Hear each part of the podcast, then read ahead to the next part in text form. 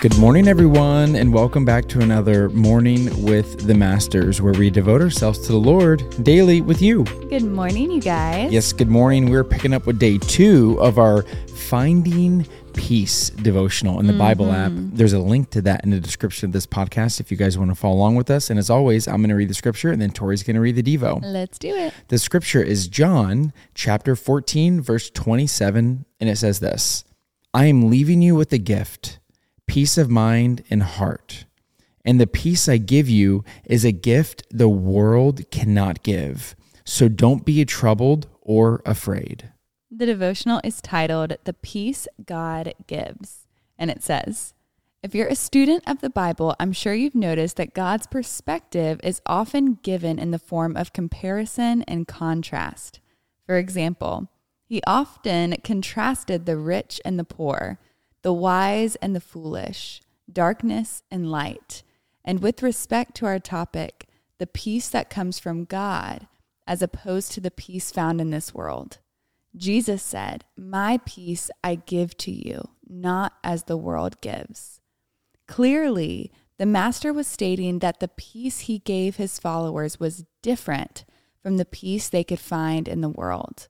When Jesus referred to the world, he was speaking of the society and culture in which we humans live. Have you ever been on a troubled sea? I've experienced storms at sea on several occasions, and frankly, I've no desire to repeat the experience. On the surface, the winds can sweep across the sea at 40, 60, 100 miles an hour, with blowing rain, lightning, thunder, and an overpowering darkness. Waves can rise to 20, 30, even 50 feet high. A ship in such storm can be tossed about like a toy boat. It's easy for an ocean going craft to be lost in such storms. But underneath the surface, just a hundred feet down, there's no storm. All is perfectly quiet, no sound, not even a ripple of turmoil. This remarkable fact makes me think of God's peace. It gives me an inkling of what our Lord must have been talking about when he promised his disciples his peace. He told them because they were his followers, they'd have trouble in this world. In fact, he claimed that some of them would be persecuted because they were his disciples. But in spite of this, he promised he'd never leave those who followed him, and his constant presence would be the means whereby they could experience his peace.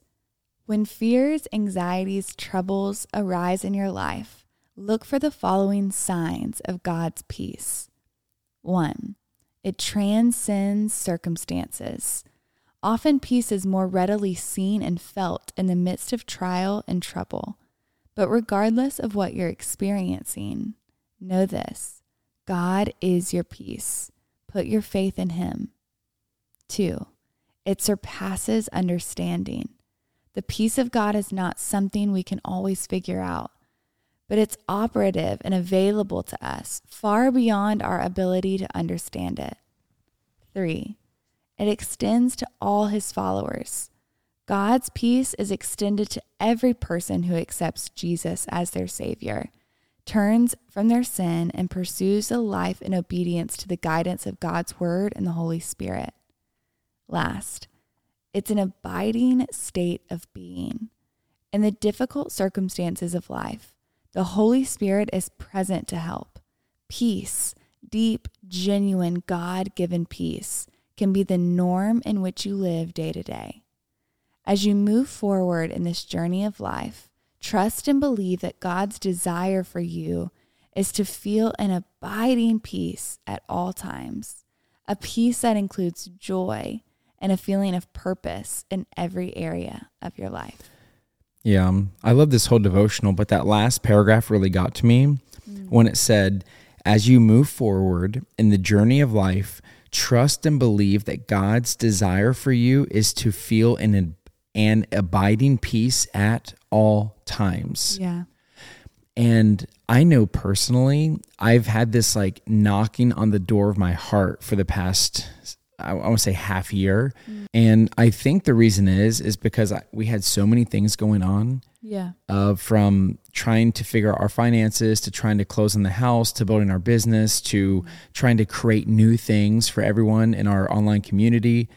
And I was so tested in that time, and I'm still being tested. Yeah. But that's when I really started to grasp that I have a decision to make. Yeah. Like I need to make a decision. I can't just operate off my feelings to where if I'm getting paid, everything's great, or if I'm not getting paid, everything sucks.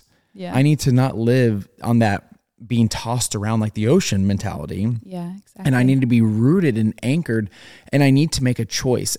I need to, with those moments when I'm feeling my anxiety just well up inside of me, mm-hmm. I need to make a choice that I'm not going to respond to it. Yeah. Whenever I'm feeling frustrated, I need to make a choice to bring to invite peace into that situation. But I have to, I have to make a choice Right. and it's not just going to happen automatically but that's what i says right here as you move forward in the journey of life and it, Yeah. we're going to face troubles in this Yeah. journey and it's good for us to start to build a discipline Yeah. of inviting peace Right. into every situation we're in That's so good. And in this devotional, I loved the idea of thinking about the storm and the waves being tossed, but underneath the ocean, it being completely still and there not being a storm, because it reminded me of that well that we have with the Lord, that mm-hmm. well of peace, that well of knowledge, the fruits of the Spirit. Like, as we develop our relationship with the Lord on a daily basis, as we're in His presence,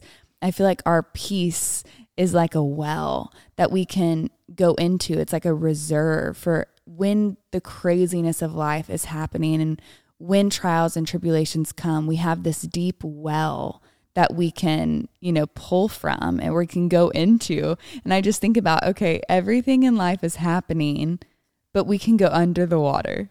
You know, Yeah. we can go under the water and we can experience God's peace and just remember that He controls it all. yeah You know? yeah he calms the storm around us Yeah. And just a quick thing before we pray out, I want to encourage you guys that if you have a moment, go read John chapter 14, the entire mm-hmm. thing. Yeah. Depending on what type of Bible you have, everything's pretty much in red. So it's Jesus' words. Yeah. And the amount of like truth bombs he drops off in there, Yeah. it's so worth your time and you'll be blessed by it. Um, but Good. other than that, you ready for me to pray sign out? I am. Oh Lord, thank you for promising peace. And thank you for reminding us of the reality of what what's going on in this world, God. This world it can be so dark. It can be so scary. It can be so fear-driven. It can be so just filled with sin, Lord. And you know that, God, and you are preparing us for that. And you sent your Holy Spirit to dwell in us so that we would have a helper, we would have an advocate to go through this life, God. Would you help us to tap into that?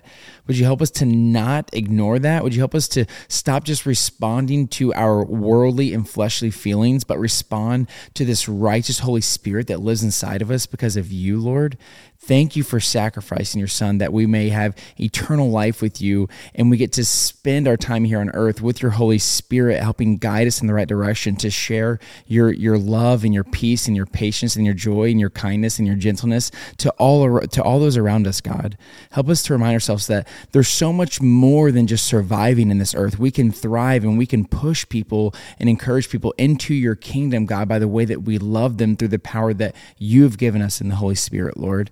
Help us to just not allow these moments of fear and these moments of anxiety and worry to control our life, God. The world wants that to happen, Lord, but we need to be strong, Lord. So I pray that you will um, use your Holy Spirit to connect with every single person that's listening right now, God, to help them have a way out whenever they are not experiencing peace, God, so that they we that way can they can stand up underneath you, Lord. We just pray that you will be there for them and have mercy on your servants, Lord. In your son's and we pray. Amen. Amen, God. Amen, God. Well, now it's the perfect time to throw on the worship music and break out the journal and dive into John 14. Yes. And y'all don't forget that you are God's masterpiece. And don't forget that we love you. We love you guys and we'll be talking to you tomorrow. Ciao, ciao, ciao.